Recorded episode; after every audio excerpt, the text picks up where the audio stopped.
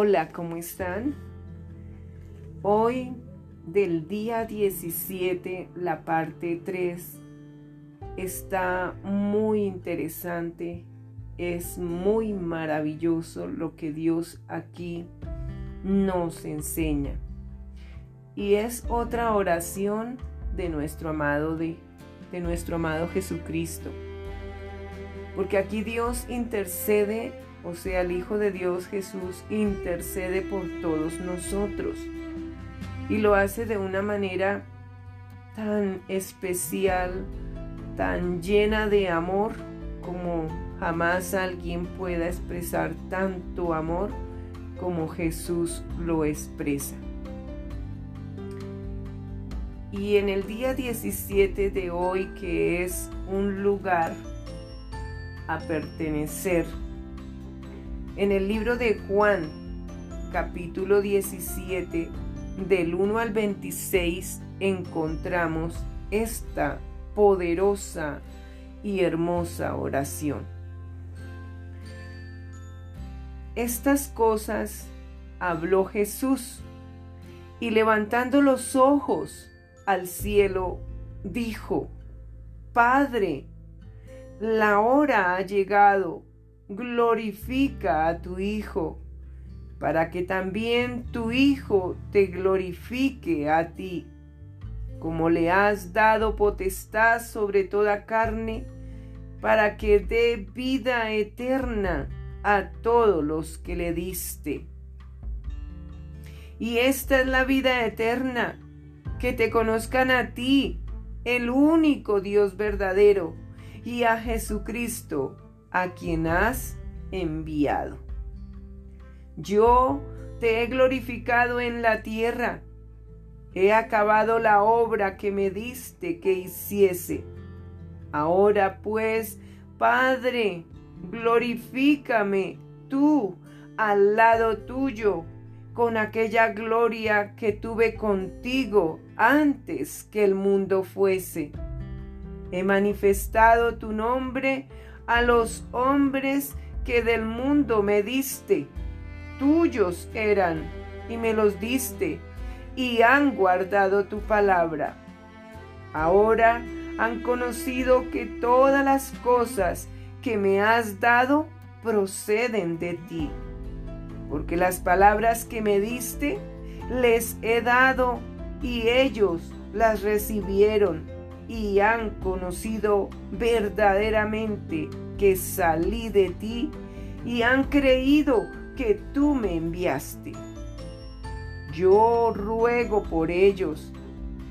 No ruego por el mundo, sino por los que me diste, porque tuyos son, y todo lo mío es tuyo, y lo tuyo mío, y he sido glorificado en ellos y ya no estoy en el mundo, mas estos están en el mundo y yo voy a ti. Padre Santo, a los que me has dado, guárdalos en tu nombre, para que sean uno, así como nosotros. Cuando estaba con ellos en el mundo, yo los guardaba en tu nombre, a los que me diste, yo los guardé, y ninguno de ellos se perdió, sino el Hijo de perdición para que la escritura se cumpliese. Pero ahora voy a ti y hablo esto en el mundo para que tengan mi gozo cumplido en sí mismos. Yo les he dado tu palabra, y el mundo los aborreció porque no son del mundo, como tampoco yo soy del mundo. No ruego que los quites del mundo, sino que los guardes del mal. No son del mundo, como tampoco yo soy del mundo santifícalos en tu verdad. Tu palabra es verdad.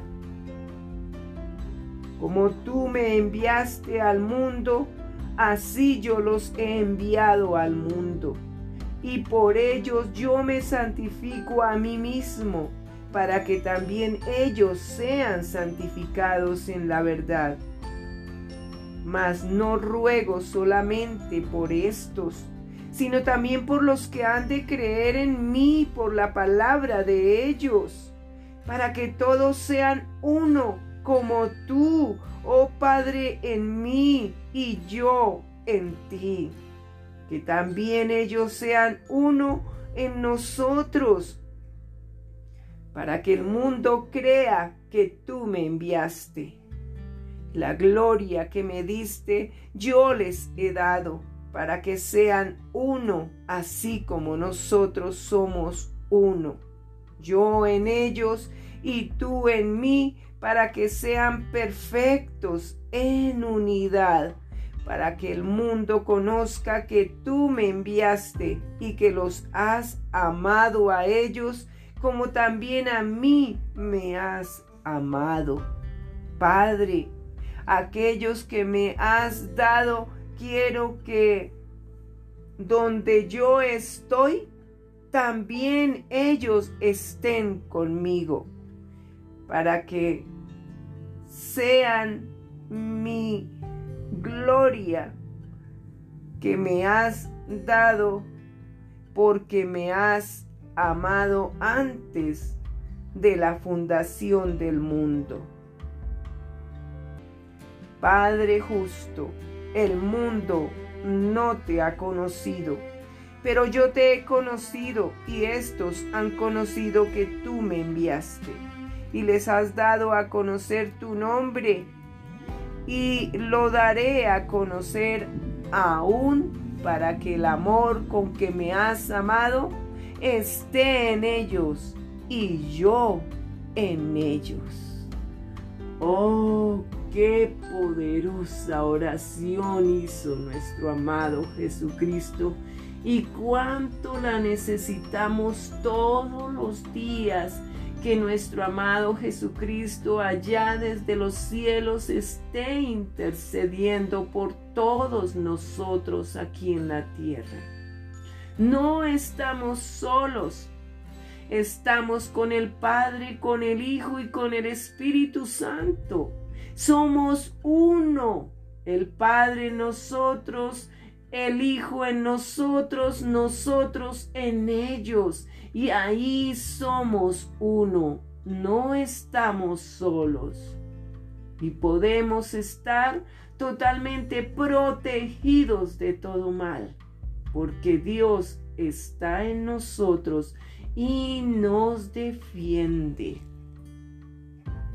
Qué maravilloso es que alguien como el Señor Jesús se haya dignado en orar, rogar, suplicar al Padre por nosotros. Porque es que nosotros fallamos tanto y necesitamos tanto de la protección de Dios. Sin la protección de Dios estaríamos fácil presa del enemigo en el mundo, fácil presa de cualquiera que quisiera dañarnos. Pero como estamos en el Padre y el Padre está en el Hijo y el Hijo en nosotros por medio de su Santo Espíritu, estamos totalmente protegidos. Pero veamos qué dice el libro de Primera de Corintios, capítulo 12, versículo 27 al 31. Vosotros pues sois el cuerpo de Cristo y miembros cada uno en particular. Y a unos puso Dios en la iglesia, primeramente apóstoles, luego profetas, lo tercero, maestros. Luego, los que hacen milagros. Después, los que sanan, los que ayudan, los que administran, los que tienen don de lenguas. ¿Son todos apóstoles? ¿Son todos profetas? ¿Todos maestros? ¿Hacen todos milagros? ¿Tienen todos dones de sanidad? ¿Hablan todos lenguas? ¿Interpretan todos? Procurad, pues, los dones mejores. Mas yo os muestro un camino aún más excelente. Qué maravilloso ver que Dios todo lo tiene planificado para nuestro bien.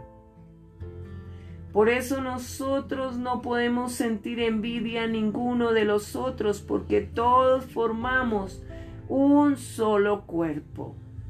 Y todos tenemos que sentir el dolor que sienta cualquiera de nuestros miembros del cuerpo de Cristo.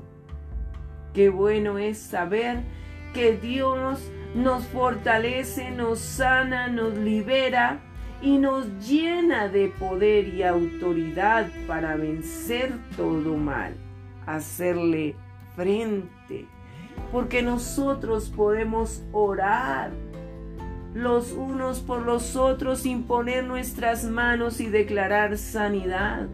Podemos liberar de espíritus malignos a cualquiera que esté padeciendo estas situaciones.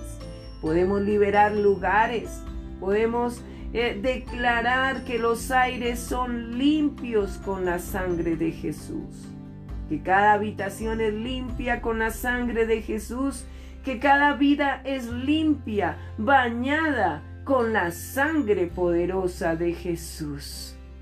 Y esto es real porque esa sangre es real y tiene poder, poder para salvar, poder para perdonar, poder para sanar, liberar, porque la sangre de Cristo fue el sacrificio vivo y agradable para la salvación de la humanidad.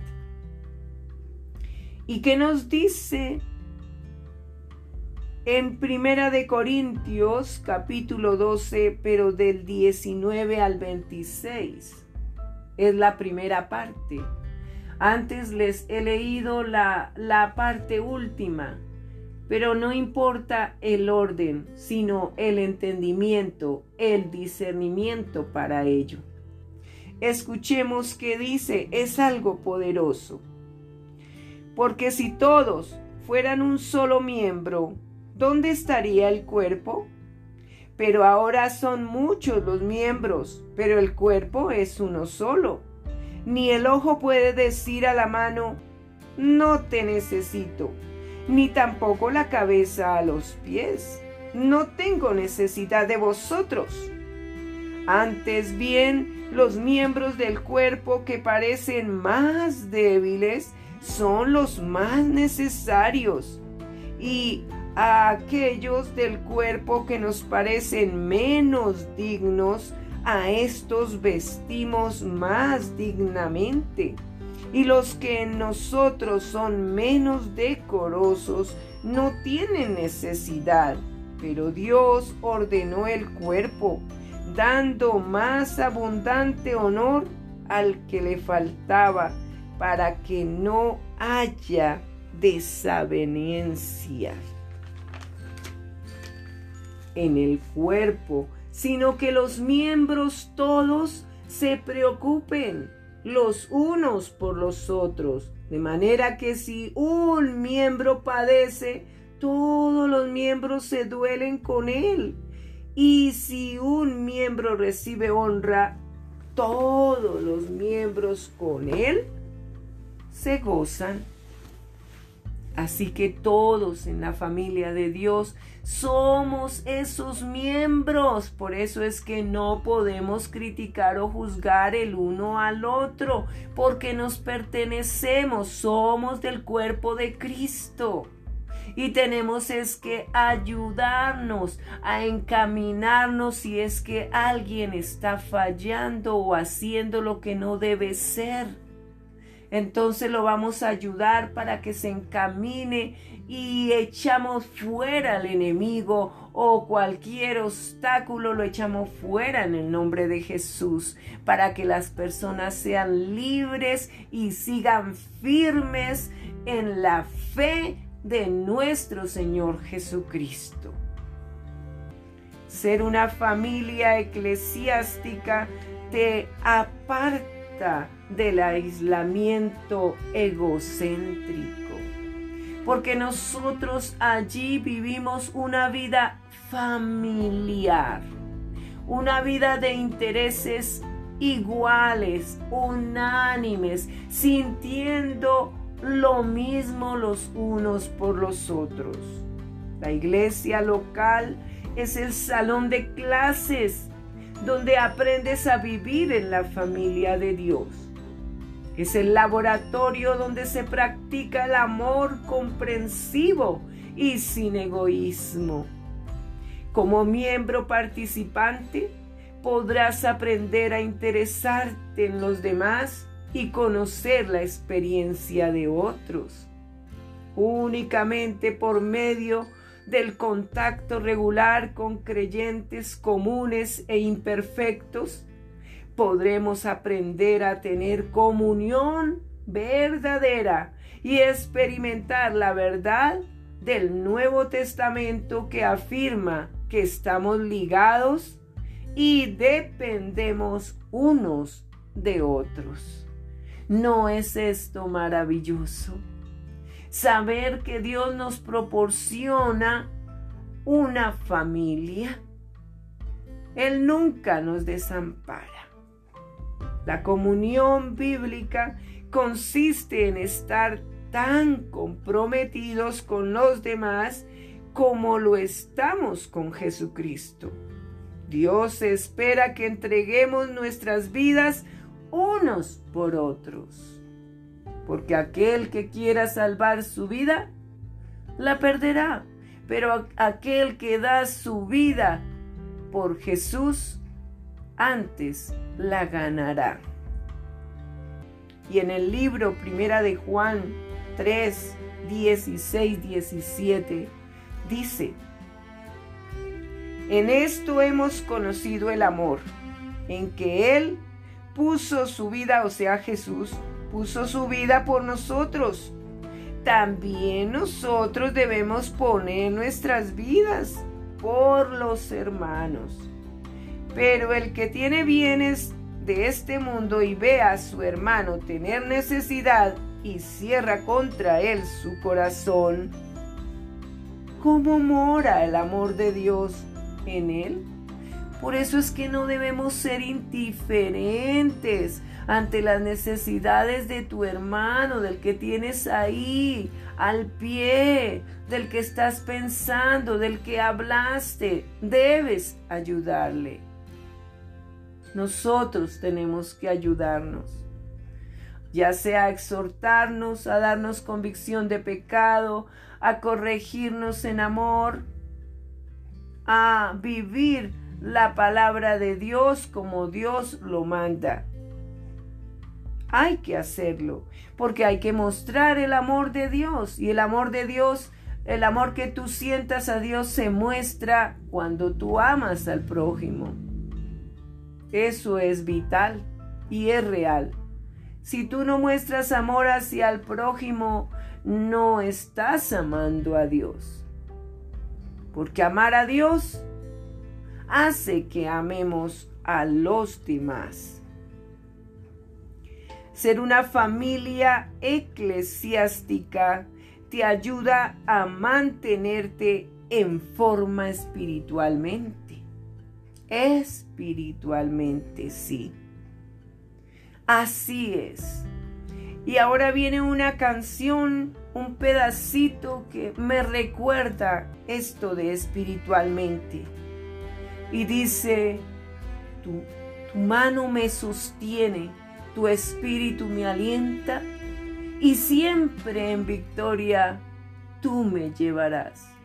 Oh sí, tu mano me sostiene, tu espíritu me alienta y siempre en victoria tú me llevarás tu mano me sostiene, tu espíritu me alienta y siempre en victoria tú me llevarás. Qué hermoso es que nosotros crezcamos espiritualmente, que podamos mantenernos en forma espiritual. El Nuevo Testamento emplea más de 50 veces la frase unos a otros o unos con otros. Se nos manda amar, orar, alentar, amonestar, saludar, servir, enseñar, aceptar, honrar, llevar las cargas, perdonar, someternos, comprometernos y muchas tareas emotivas y recíprocas. Esto es una membresía bíblica, porque las tareas deben ser mutuas, deben ser de los unos por los otros y los otros por los unos. Estas son responsabilidades familiares que Dios espera que cumplamos por intermedio de una congregación local. ¿Con quién estás cumpliendo estas obligaciones? ¿Cómo es tu vida eclesial, o sea, de iglesia? ¿Cómo es tu vida de comunión con tu congregación a la cual asistes? ¿Cómo eres tú con tu familia? ¿Cómo eres tú con las demás personas? El aislamiento genera engaño.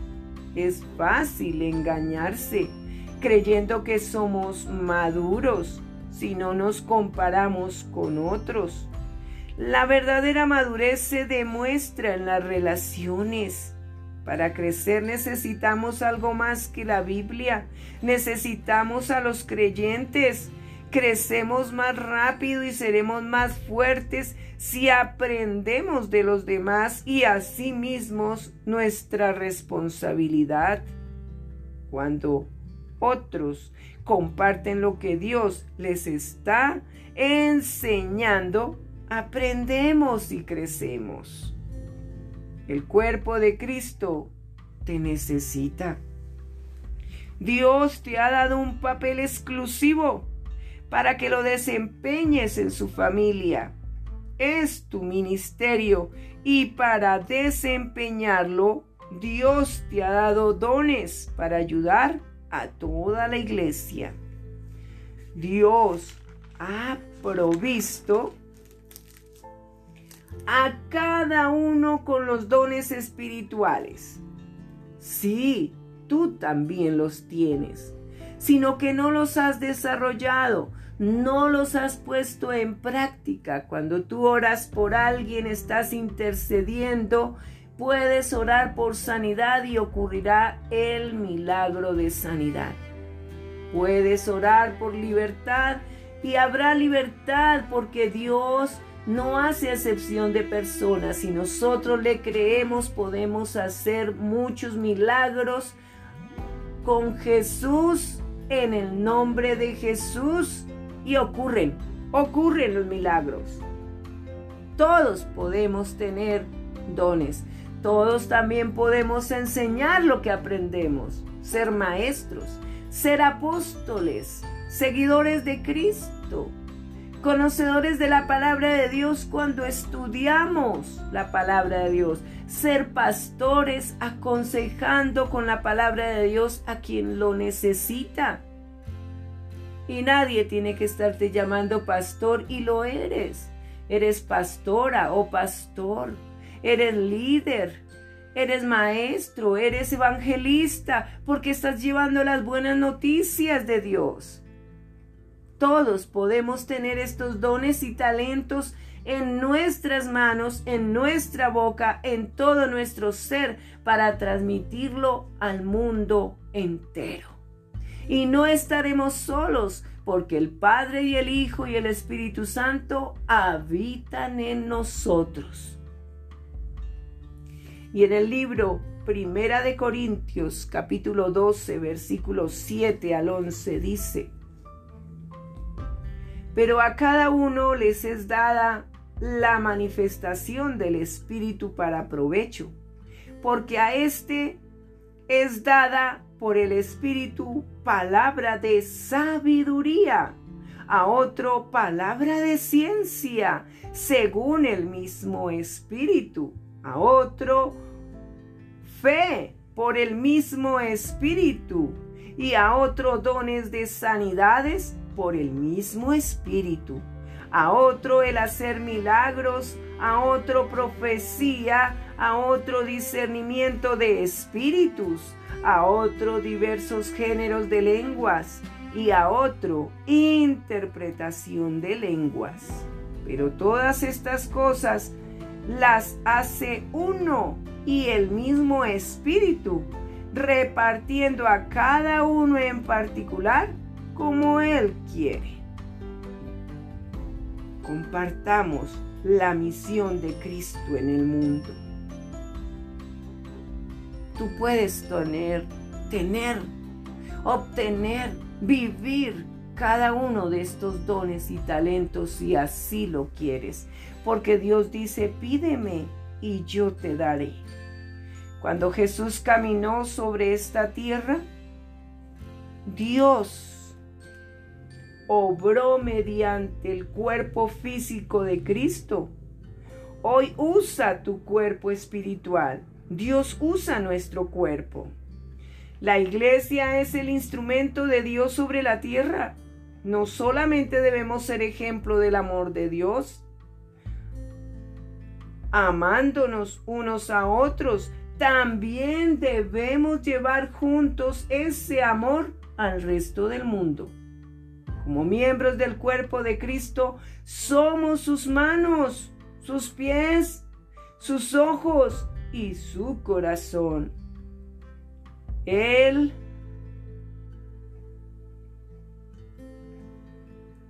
en el mundo por nuestro, Él obra en el mundo por nuestro intermedio. Qué maravilloso es ser usado por Dios. Dejémonos usar por Dios. Estamos para Él. Para que Él nos use en medio de todo esto que pasa. Que Dios haga su obra a través de cada uno de nosotros. Lo necesitamos. Y en el libro Primera de Corintios, capítulo 10, versículo 12 al 16. Así que el que piensa estar firme, mire que no caiga.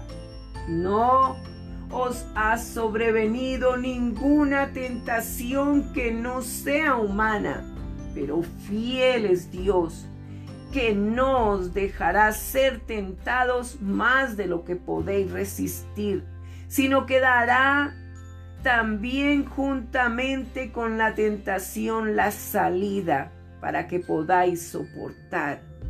Por tanto, amados míos, huid de la idolatría.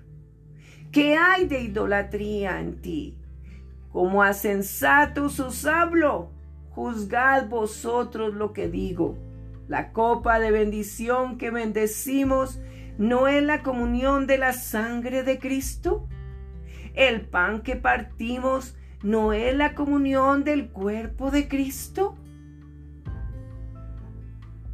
Pensemos en esto. No es cualquier cosa ser creyente somos poderosos en Cristo y vamos a ayudar a salvar a la humanidad en el nombre de Jesús. En el libro de Jeremías capítulo 17 versículos 9 y 10 dice, engañoso es el corazón más que todas las cosas y perverso. ¿quién lo conocerá? Yo, Jehová, que escudriño la mente, que pruebo el corazón, para dar a cada uno según su camino, según el fruto de sus obras. Qué tremendo. Dios está al cuidado de nosotros cada instante. Dios no nos descuida, Él está escudriñando nuestra mente, probando el corazón. Tremendo para ver si estamos dando fruto. Y en el libro primera de Timoteo capítulo 1 versículo 18 al 20 nos dice, este mandamiento, hijo Timoteo, te encargo para que conforme a las profecías que se hicieron antes en cuanto a ti, milites por ellas la buena milicia, manteniendo la fe y buena conciencia, desechando la cual naufragaron en cuanto a la fe algunos, de los cuales son Himeneo y Alejandro, a quienes entregué a Satanás para que aprendan a no blasfemar.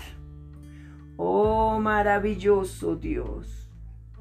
Ay de aquellos que apostatan, ay de aquellos que blasfeman, que le dan la espalda a Dios, porque Dios los entregará a Satanás.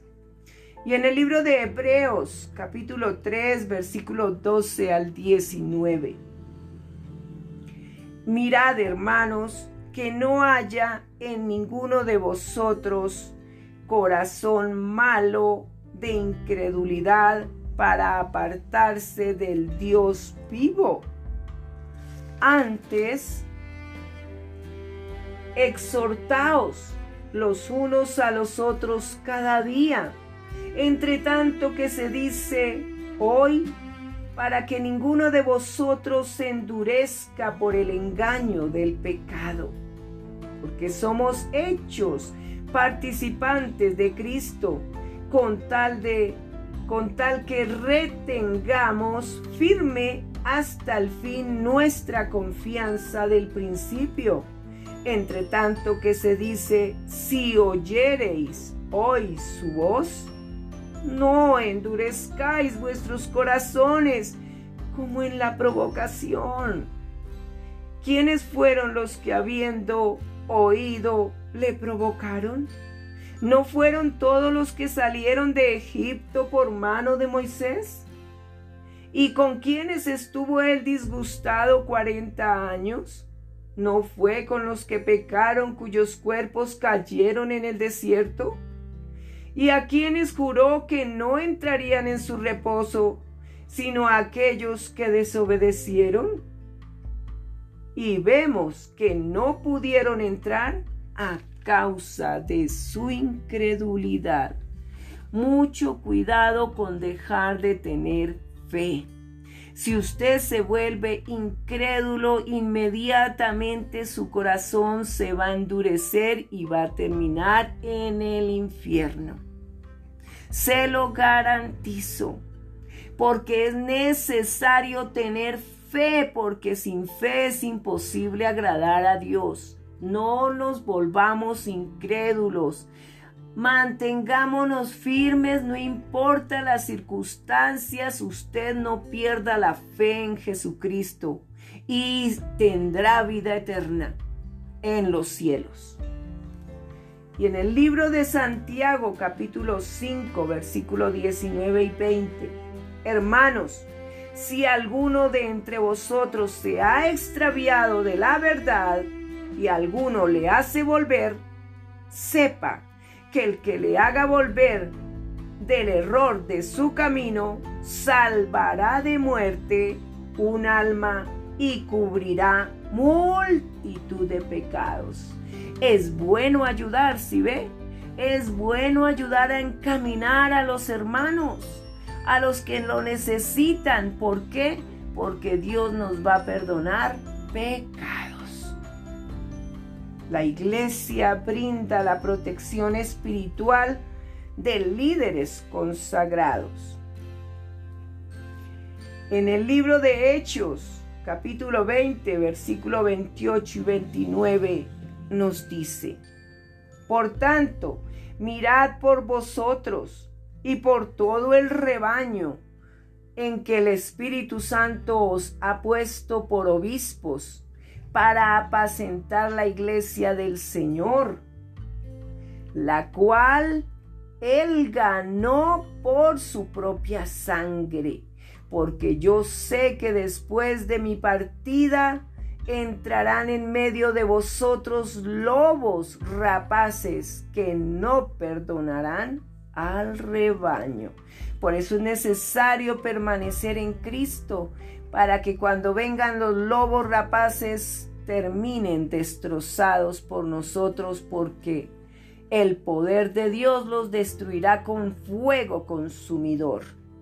Pero si usted está fluctuando en que si creo o no creo, fácilmente eres presa de estos lobos. Tengan cuidado con esto y manténgase firmes en la palabra de Dios, creyendo firmemente en el que todo lo puede, porque en Cristo somos más que vencedores. Y en el libro primera de Pedro, capítulo 5, versículo 1 al 8, dice, Ruego a los ancianos que están entre vosotros, yo anciano también con ellos, y testigo de los padecimientos de Cristo, que soy también participante de la gloria que será revelada. Apacentad la grey de Dios que está entre vosotros, cuidando de ella, no por fuerza, sino voluntariamente, no por ganancia deshonesta, sino con ánimo pronto, no como teniendo señorío sobre los que están a vuestro cuidado, sino siendo ejemplos de la grey. Y cuando aparezca el príncipe de los pastores, vosotros recibiréis la corona incorruptible de gloria. Igualmente, jóvenes, estad sujetos a los ancianos, y todos sumisos unos a otros, revestidos de humildad, porque Dios resiste a los soberbios y da gracia a los humildes. Humillaos pues bajo la poderosa mano de Dios, para que Él os exalte cuando fuere tiempo, echando toda vuestra ansiedad sobre Él, porque Él tiene cuidado de vosotros. Sed sobrios y velad, porque vuestro adversario, el diablo, como león rugiente, anda alrededor buscando a quien devorar. No se lo permitamos, sino que andemos unidos, porque todos los miembros somos un solo cuerpo, el cuerpo de Cristo. Y en el libro de Hebreos, capítulo 13, versículo 7 y el versículo 17. Acordaos de vuestros pastores que os hablaron la palabra de Dios. Considerad cuál haya sido el resultado de su conducta e imitad su fe. Obedeced a vuestros pastores y sujetaos a ellos porque ellos velan por vuestras almas, como quienes han de dar cuenta, para que lo hagan con alegría y no quejándose, porque esto no os es provechoso. Bueno, nosotros tenemos que sujetarnos a la palabra de Dios y de acuerdo a la palabra de Dios nosotros nos sujetamos a las cosas buenas de los pastores y de los líderes, siempre y cuando vaya de acuerdo a la palabra de Dios. Si ya se sale fuera de la palabra de Dios, ahí no tenemos por qué estar sujetos. Tenemos que buscar de discernimiento en la palabra de Dios y reprender las tinieblas. Todo está en la iglesia. Nosotros cada uno somos parte de la iglesia. El formar parte de la iglesia espiritualmente saludable es esencial para tener una vida sana. Entender cómo Dios diseñó su iglesia específicamente para ayudarte a cumplir los cinco propósitos que Dios tiene para tu vida. Él creó la iglesia para satisfacer las cinco necesidades más básicas de tu vida. Un propósito para vivir, personas con quienes vivir, principios para vivir, una profesión para desarrollar y el poder para vivir. Los propósitos de Dios para la iglesia son los mismos que tiene para tu vida. La adoración te ayudará a concentrarte en Dios. La comunión te ayudará a enfrentar los problemas de la vida. El discipulado te ayudará a fortalecer la fe. El ministerio te ayudará a discernir talentos. El evangelismo te ayudará a cumplir tu misión. No hay nada como la iglesia en la tierra. Y en el libro de Hechos capítulo 2 versículo 42. Y perseveraban en la doctrina de los apóstoles, en la comunión unos con otros, en el partimiento del pan y en las oraciones. Eso es lo que Dios quiere. Unidad. Y en el libro segunda de Corintios capítulo 8 versículos 5 6 dice, y no como la esperábamos, sino que mismos se dieron primeramente al Señor y luego a nosotros por la voluntad de Dios. De manera que exhortamos a Tito para que tal como comenzó antes, asimismo acabe también entre vosotros esta obra de gracia.